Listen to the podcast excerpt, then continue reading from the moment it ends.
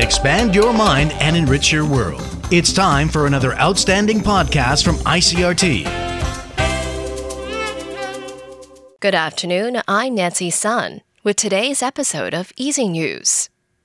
The TAIEX opened up 52 points this morning from yesterday's close at 16,427 on turnover of 4.8 billion NT. The market tumbled more than 400 points on Thursday amid investor concerns that the U.S. Federal Reserve could scale back its stimulus measures before the end of this year, and both traditional and high tech stocks suffered significant losses.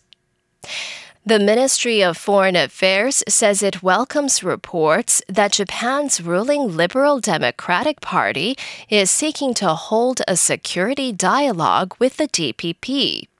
According to ministry spokeswoman Joanne Ou, oh, such a meeting will help local lawmakers strengthen their relationship with their counterparts and politicians from like minded countries. However, Ou is not providing any further details of the planned meeting, citing the government agency's neutrality in matters involving political parties. The statement comes amid reports that Japan's ruling party is seeking to establish what could be a regular security dialogue with their counterpart here in Taiwan. Meanwhile, the Electricity Price Review Committee is set to meet later today. Reports say the committee is likely to maintain the current rates for most household users for at least another six months from October. However, electricity rates could be hiked by around 3% for some households and the manufacturing sector. The price of electricity has remained frozen at 2.6253 NT per kilowatt hour since September 2018. In international news, it's been revealed that more than two dozen U.S. diplomats working at the American Embassy in Kabul sent a classified cable to U.S. President Joe Biden's Secretary of State last month, warning him of the potential for a rapid Taliban takeover in Afghanistan.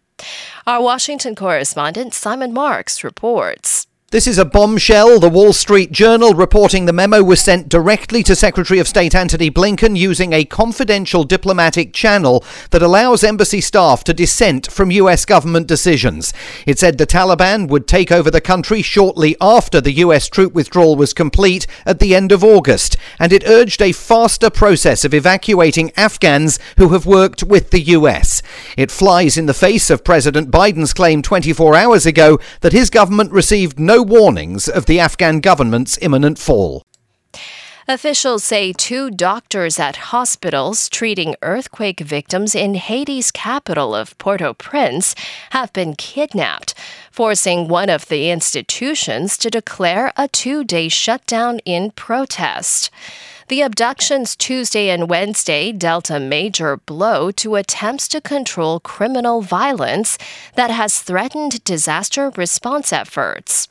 One of the doctors seized in Port au Prince was among the country's few orthopedic surgeons. They are desperately needed for quake victims with broken limbs. On Tuesday, an obstetrician en route to perform an emergency cesarean delivery was kidnapped, and officials say the delay in treatment for his patient led to her death and that of her child. Kidnappers have contacted the families of both doctors, but there is no information on ransom demands. And Hurricane Grace has struck Mexico's Caribbean coast just south of Tulum, tearing the roofs off some homes and knocking out power to thousands as it crossed the Yucatan Peninsula. The push across land weakened the storm, but by evening it was centered back over the Gulf of Mexico. And the U.S. National Hurricane Center says it is regaining strength as it heads for a collision with the Mexican mainland late today or early Saturday. Strong winds downed trees, road signs, and flimsier structures on the Caribbean coast. And that was the ICRT news. Check in again tomorrow for our simplified version of the news, uploaded every day in the afternoon. Enjoy the rest of your day. I'm Nancy Sun. Hey there. I hope you've enjoyed today's episode.